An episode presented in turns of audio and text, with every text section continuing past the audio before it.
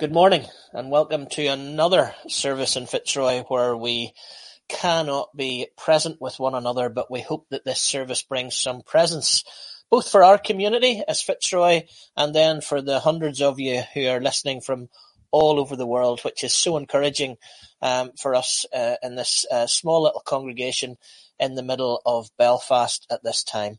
If uh, those uh, uh, further afield would bear with us for a moment or two, we do a thing on a Sunday morning in Fitzroy called uh, Family Focus, where everybody gets up and gives their announcements. Sadly, uh, social distancing doesn't allow for that, so let me just give uh, Fitzroy the announcements for the week that is ahead. Can I say that if you have children and they're running around you now, and you would have half an interest in listening to me, there are a couple of children's songs up on the, the Sunday section of our website. Sadly, we can't make those public to everybody um, because they're uh, children friendly. So uh, if you're a member of Fitzroy and you've logged into the site as a member of our website, then you can get those children's songs. Uh, go and do that now. To say that tonight at seven o'clock, Gary Burnett, this is an amazing series that he's doing. Paul and 10, 10 minute chunks of teaching on the Apostle Paul every Sunday night, and you can get them then, as we say, on demand throughout the week. Please go back to number one if you haven't heard number one. It'll only take you 30 minutes to catch up and get to number four tonight at seven o'clock. That goes live at seven. That happens to be at the same time as on Instagram because that's where the cool kids get down. They have their passion worship. It's half an hour of worship from one of the homes of our young people. They have been really amazing and very encouraging. So if you're an Instagram person, you can also get that at seven o'clock. We have our prayer meeting back on Tuesday at seven. Apologies that the last time I forgot some of you and didn't invite you into the Zoom prayer time. Please remind me that you want in this week, but we're putting a list together and if you've been on that list before, then you should get it again. But just remind me that would be really helpful. Tuesday at seven. And then, excuse me, woman on Zoom, Friday at seven um, the women in the congregation come on for a bit of a chatter on Zoom, and that's going really well. Uh, 11.15 on Wednesday, Janice will be doing her rhyme time with baby and toddlers. And if you know anybody that might be interested in that, get Janice. Uh, she'll need a mobile because she sends them out WhatsApp, and uh, then they meet in our front room, well, via Zoom, and they seem to have a great time. Those are the kinds of things. Keep your eye on the web page. You never know what we might do uh, as well. We'll be on live on Facebook at least Wednesday at 2. You never know, we might do another day if uh, there is such a demand. That's Family Focus. Let us now focus on uh, what we're thinking about today. And um, it's exciting times um, uh, in these Sundays because last Sunday we celebrated resurrection and we're going to be spending a little bit of time thinking about that resurrection and it's such spiritual sacred ground to be with the disciples in this this really energetic moment when Jesus has been raised to life. So let's be still for a moment and then I lead us into our service with a little bit of a poem.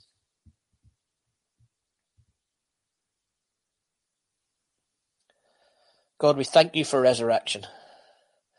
We thank you for the hope it brings. And in this lockdown, when we're a little disorientated, perhaps a little frustrated, if not at times confused, we thank you for the hope of new life and the presence of Jesus with us. Emmanuel at his birth, the risen Lord post resurrection. Be with us, we pray in this service. In Jesus' name. Amen.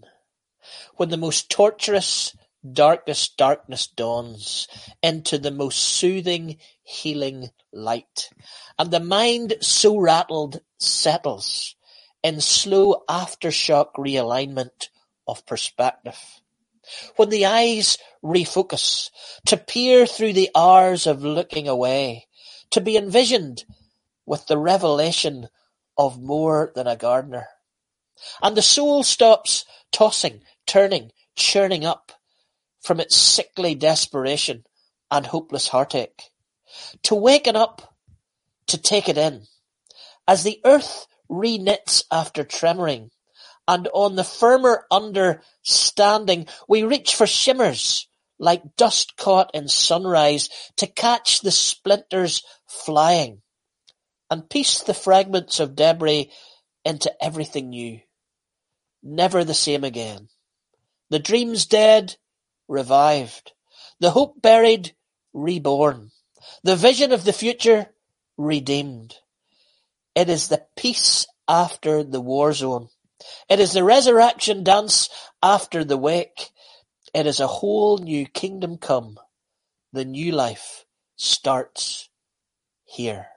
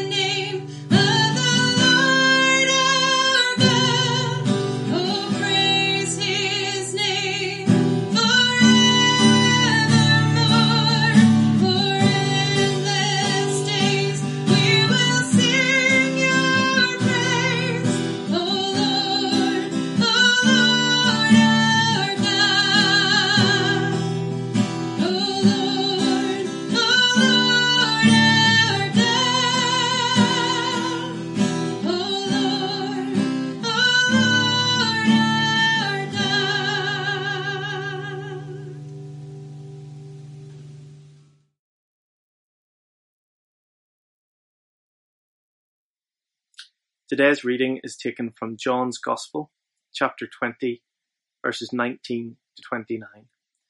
I'm reading from the New International Version. On the evening of that first day of the week, when the disciples were together with the doors closed for fear of the Jewish leaders, Jesus came and stood among them and said, Peace be with you. After he said this, he showed them his hands and his side. The disciples were overjoyed when they saw the Lord. Again, Jesus said, Peace be with you.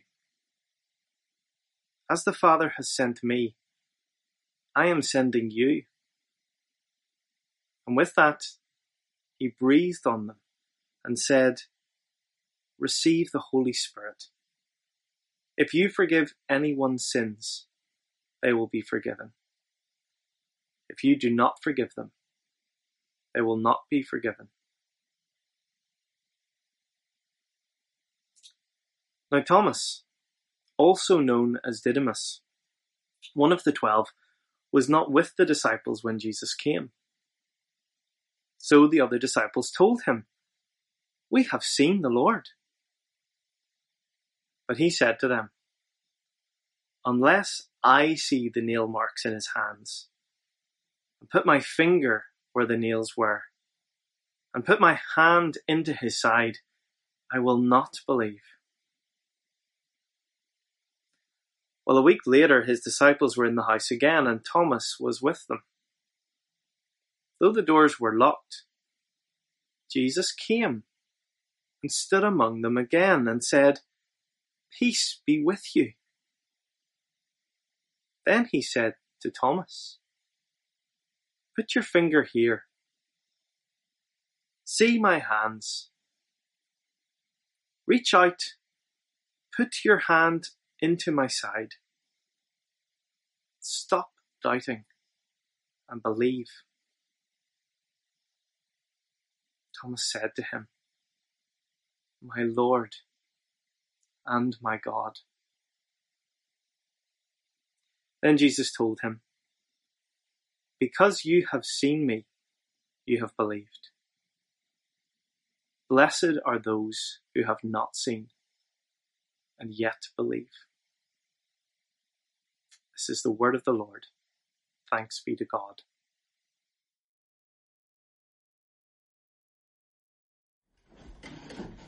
Longing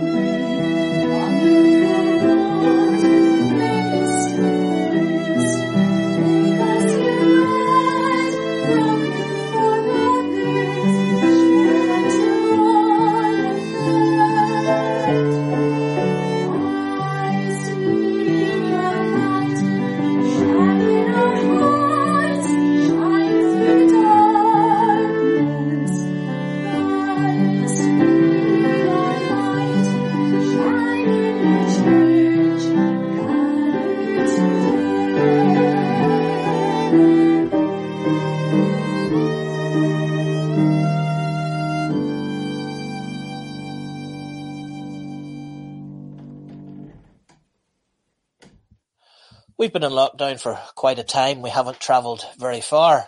For some of us, it's just been the local shop. And on my blog this week, I was suggesting that uh, I might take us in uh, poetry form to different parts of the world. But I want to take us seriously to a part of the world that we in Fitzroy particularly love. I want to take us to Uganda. Our prayers of intercession in a moment or two are going to be based around Uganda, but I, I if you're someone uh, who's interested in India or Jordan or some other part of the world, I, I hope that you will be able to fit uh, the part of the world that you love into the prayers I'm going to pray for Uganda. But before I pray those prayers, we're going to go to Uganda. It's a short video that Fields of Life have done with, uh, well, Trinity has done. Uh, you remember last year we had Trinity and Levixen in Fitzroy. Levixen was the one that got your uh, bodies moving one morning in church. Trinity was the one that really stimulated our minds. And uh, they've been working in their slum of Kosovo in Kampala and another neighbouring slum called Katanga. And this is what they're finding uh, on the streets of Kampala slums this very week.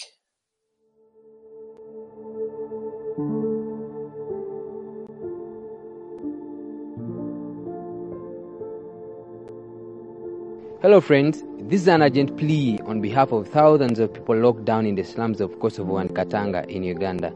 They are quarantined, locked in the slums, and it's very hard to get food. As you can see, this place is congested. We are all experiencing difficulty in this time. Frustrating, but most of us, it's not as it is for our friends in Katanga. naddala ekiri wano mu katanga saawa zino nti enju ziri wamu abantu tuli bangi tubeera ku mu kizibu okukuuma kuteekawo distance omuntu okwewala munne naye olw'okuba nti nno twagala obulamu tugezaako This is hitting people around us in the slums in a very hard way than you can imagine. Many families here have gone days without food. Embeera gye ndimu mbi nina abazzukulu naye kyokubaliisa kikuba eki sikirina mbeera mbi ndwadde tukyakola. Siiba tutudde ku miryango gyaffe. We are coming with an urgent message for you from one of our friends in Katanga. And she said, because of this quarantine, people are more likely to die of hunger before even corona finds them. ate si ekyo kyokka ne kiba nti abantu bagenda sooka okufa enjala nga tetunaba nakufa kirwadde. Kati naddala nga ku saidi eyange nina abaana bendabiira kumi na musanvu. Kyetusingira okwetaagira ddala y'emmere.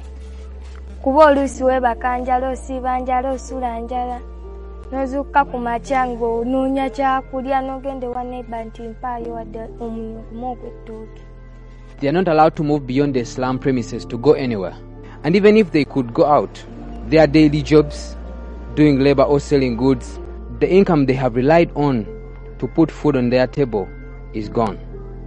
So they need us. They need you. They need our help. Please give any amount to help our friends in Katanga and Kosovo survive COVID 19 with something to eat.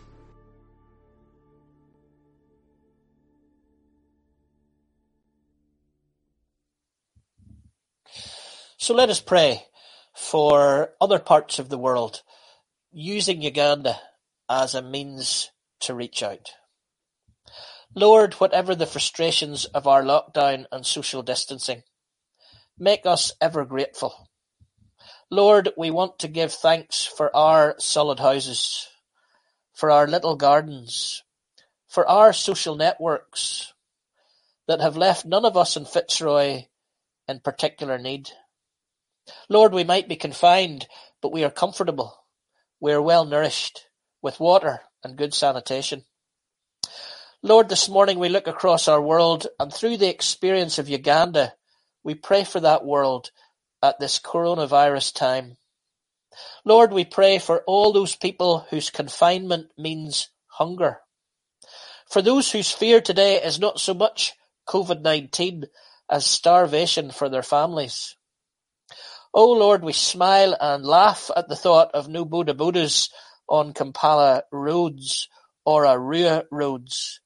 But the sad reality is that that is thousands of motorcycle taxi drivers without a daily wage, whose families go without, where hunger is fearfully sore. and also for those who sell Rolexes or avocados or cassavas at the side of the road and cannot do at that at the moment. Lord, meet their needs. May there be more projects like Fields of Life's emergency fund through Trinity and Levixen to ease the worry and hardship. And then, Lord, in our prayers we head north to those that we know best. We pray for West Nile and for Arua. As they have just sown in the fields, and as the rains have come, and as the growth is appearing, we pray against the infesting of locusts out of the east. Lord, in a supernatural way, we pray that you would break that plague across East Africa. And may there not be a double whammy in Arua and Nonialaku of locusts as well as COVID-19. Lord, we pray for Heather and David Sharlin, still there. Protect their little house that they call Little Galilee. And then as they journey out to work in healthcare and agriculture, Lord, may they see the fruit of their labour at this time. We pray for Onialaku, for the primary school there that we funded.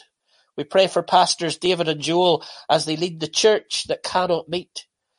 And as they imagine ways to be pastor and missioner at times of confinement, when they cannot use Zoom or StreamYard or their computers because nobody has them. Lord, give them real imaginations as they try to reach their people. And then we pray for our school children. Oh Lord, we pray for every one of them, but I suppose we pray for those that we sponsor that are most heavy on our hearts. Lord, we pray you would keep them safe and their families. We pray you would give them a harvest in their little shambas, and may they have enough to eat as they wait for lockdown to be lifted. We pray too, Lord, that this gap from school would not break that habit or distract them or set them back on the long road to an education that might give them and their families a more stable future. Lord, we thank you that coronavirus has not yet hit Uganda, but we are aware that if it does, it will be catastrophic. So Lord, interrupt that situation with your mercy. Lord, minimize the hardship of the measures needed to combat the virus. Lord, be with all leaders, but we mention President Museveni the health and economic departments of the government, the mayors of the cities, the NGOs working throughout East Africa and beyond into all parts of the world. And we pray for Fields of Life, for those in Onialaku Primary School. Lord, we approach your throne of grace with confidence to find mercy and grace to help Uganda and the world at this time of need. We pray in Jesus' name. Amen during coronavirus times, I've been trying to listen to songs almost as prayers, things that can soothe my soul. And one of those is a song by Need to Breathe, a band introduced to me by my daughter Jasmine. And uh, they have a song called Wasteland that says, If God is for us, who can be against us? And it's a song that I'm playing at this time, and I thought that would be a lovely song to have as a, a reflection in the middle of a service. And so Shannon, with her husband Danny, who's actually uh, the youth worker at Fisherwick. They are going to do a version of Need to Breathe's Wasteland. I'm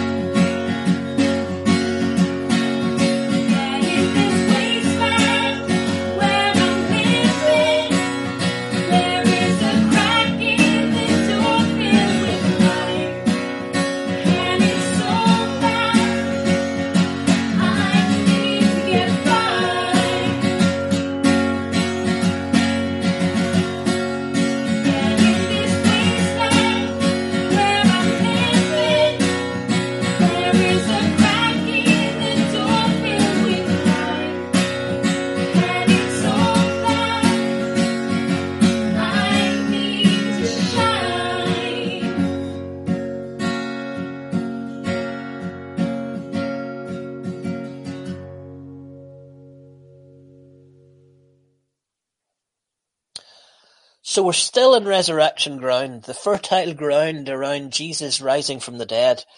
I love it. I just uh, feel the energy of it. I feel the electricity of it. I remember once, it might have been an interview with George Harrison, and he was talking about being in the Beatles, and he said, "Do you know when you think about it, only four people had that experience." Now, there's a part in Acts of the Apostles that tell us that uh, Jesus appeared to 500 people, but I imagine that those disciples like Mary and Peter and Andrew and Thomas that we're coming to, of course, today, they experienced something that none of the rest of us will ever experience again in our lives. It's just this uh, immediacy to the resurrection. Oh, we all can experience the risen Christ, and I'm hoping that's what we're going to experience um, this week, and we did last week, and that's what the sermon today is about. But to be actually there, to be there like we'd looked at last week when when Mary recognized the gardener as Jesus, or that moment when Cleopas and his friend are, are gone off to Emmaus and Jesus breaks bread and suddenly they realize that Jesus is risen and they're heading all the way back up to Jerusalem, seven miles probably on a run faster than Dave Thompson and Nigel Hart could ever imagine or think because of the energy of resurrection.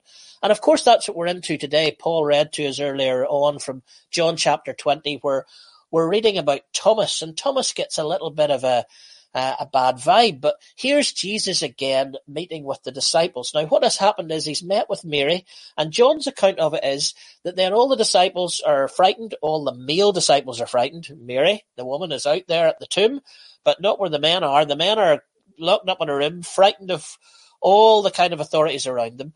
And as they uh, are hiding away in their fear, what are they thinking about? What are they talking about? Are they are they talking about what are we going to do now? Are we ta- are they talking about what was it he meant when he said all these things and why did he have to die and can we not have got out of it in Gethsemane? And all this stuff must be being talked about and then suddenly Jesus stands in their presence. What a moment. Like Mary's moment. What a moment. And then a week later we're told well, we're told that Thomas wasn't there at that point. My question is this week has been where was Thomas? Um, why was Thomas not there? Was was he not in hiding, or had he decided actually he was going back to work already and was maybe on his way back to uh, Galilee when maybe he heard somebody saying there's rumors that Jesus had been raised to life? We don't know why Thomas wasn't there, but he wasn't there, so he didn't see Jesus. And so when he comes back and they start talking to to Thomas about Jesus, it's all just theology. It's all academic. We've seen Jesus and we've seen this and this is how we've seen him and this is what had happened. And maybe when he said he would break down the temple and he would build it in three days, or maybe that time where he said, whatever it was, they were talking all this theological stuff. It wasn't enough for Thomas. Thomas wasn't interested just in what was going on in the head. He wasn't interested in all that other stuff. He wanted to experience it for himself. And of course, he's got that bad rap of being the doubting Thomas. But some of the commentators I was reading this week actually call him the demanding Thomas because he's actually wanting answers to the questions he has. And actually, in some ways, he's just wanting what the other guys got. Jesus appeared to them and they saw Jesus. You imagine being the one disciple at that point. Well, there's two because Judas didn't meet the risen Christ either. But the one disciple who's alive and still on the side that doesn't get to see Jesus, you can understand them demanding a bit. You can understand them saying, well, I'm not going to believe it until I have experienced what you experienced.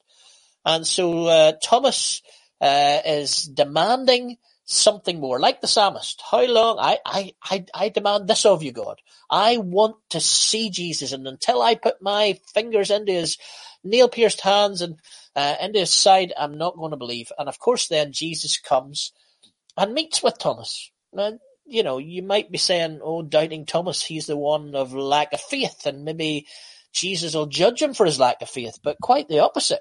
In some ways, Thomas gets extra special attention because he demands, because he doubts, because he wants to see. Uh, and it seems to me, and Eugene Peterson in his paraphrase would suggest that, that Jesus gives Thomas a little bit of a special deal when he meets with him the second time. His attention is on Thomas, and he meets Thomas in a different way than maybe meets the rest of them. And that's one of the things I, I want to bring out of today. I want to bring out, first of all, that we have the right to maybe doubt, maybe through coronavirus. We have lots of questions. Um, why are all these people dying? Why is there no vaccine yet? How did this spread? Um, what about my family? Um, there can be all kinds of questions and doubts. And what I think the story of Thomas post resurrection is, is that we have the right to demand. We have the right to ask God questions. We have the right to, uh, we might not get the answers that, that we want or expect, or, uh, we're always looking through a, a, a glass darkly, but we have the right, as Thomas had, to demand. And the other thing is that there's differences to how we all deal with it. If I'm in a, a family home, um, nowadays, I've learned this over 10 years of pastoral ministry. If, if I'm in a family home after a bereavement, I have a tendency to say to the family, remember that you'll all uh, grieve in different ways. Some of you'll grieve um, out loud. Some of you'll gr- grieve quietly. Some of you'll want to do it on your own. Some of you'll want to do it together. Uh, some of you want to chat. Some of you want to laugh. Some of you want to cry. Uh, that we all deal with different things, with things differently. And coronavirus, I think we all deal with things differently. Um, in, in a house, some people might want to be together. Some people might want to find their space. Some people might want to find their space at a time other people don't want to find their space. And there's all these ways that we're different and we have to understand each other's differences. And it seems to me that if we look at the resurrection stories, that we find that Jesus deals with everybody differently.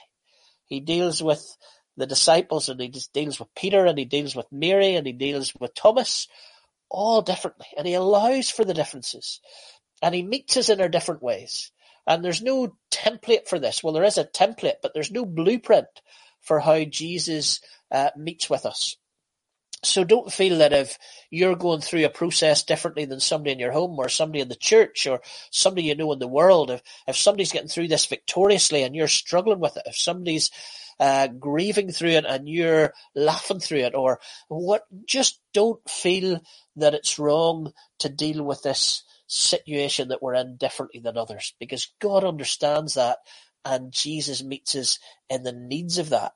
It seems to me that's very clear in the post-resurrection stories. Those 500 people he met, some of them he might have met in a crowd, some of them like Thomas it was very intimate, like Mary it was in a garden, um, some of them it was in a room. So all these different ways that Jesus deals with it. And we have to do as Jesus tells us to do and be aware and be sensitive as uh, other people deal with the situations differently than us. So some people are doubting and don't be angry with that.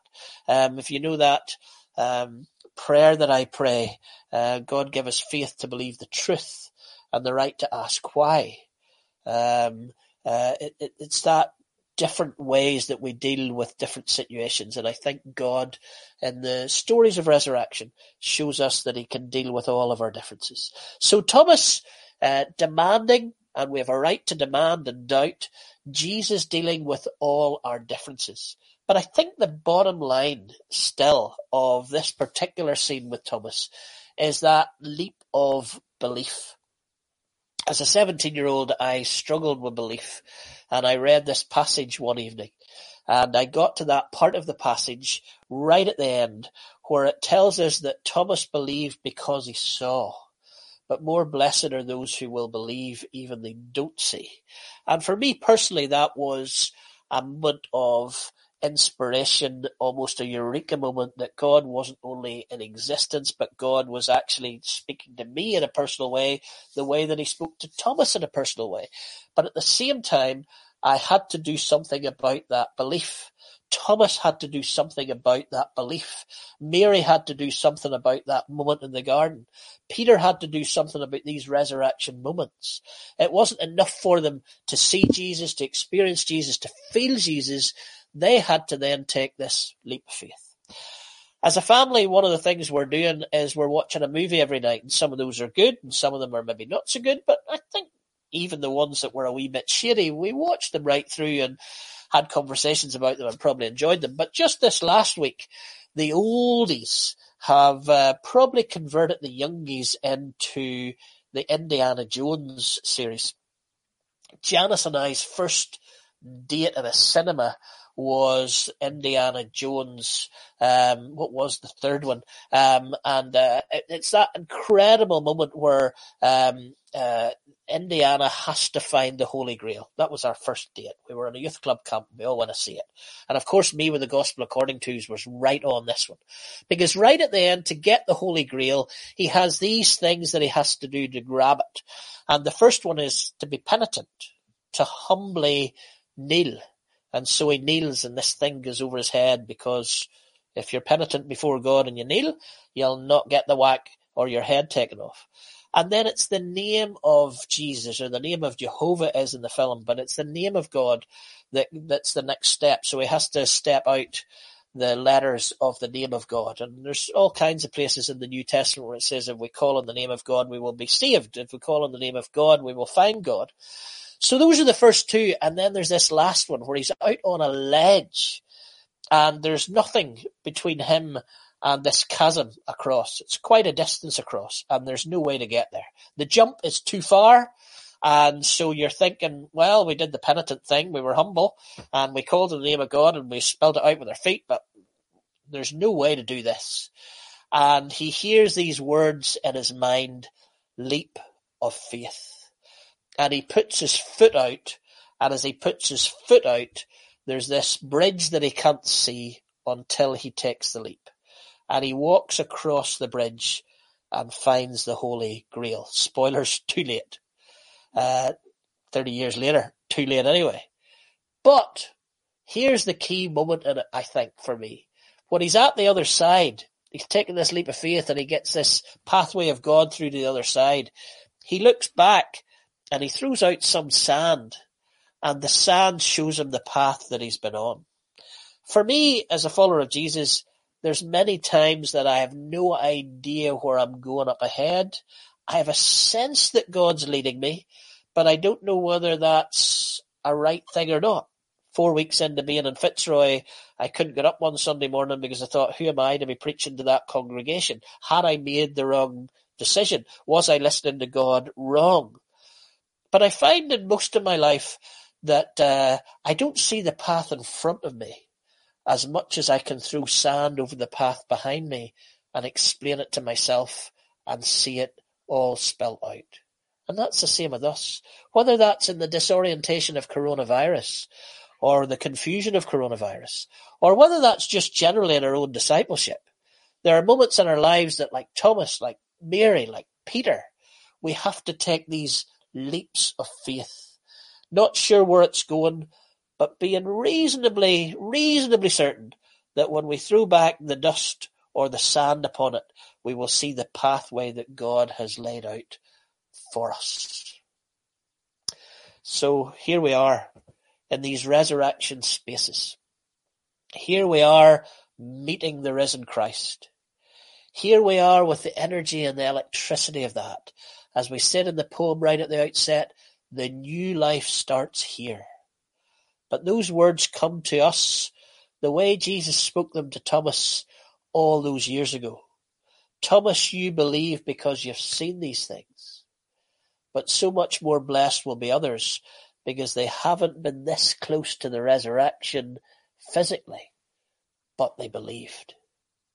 In the middle of coronavirus, let's be a Sunday people who believes and who takes leaps of faith into bringing hope into a despairing world.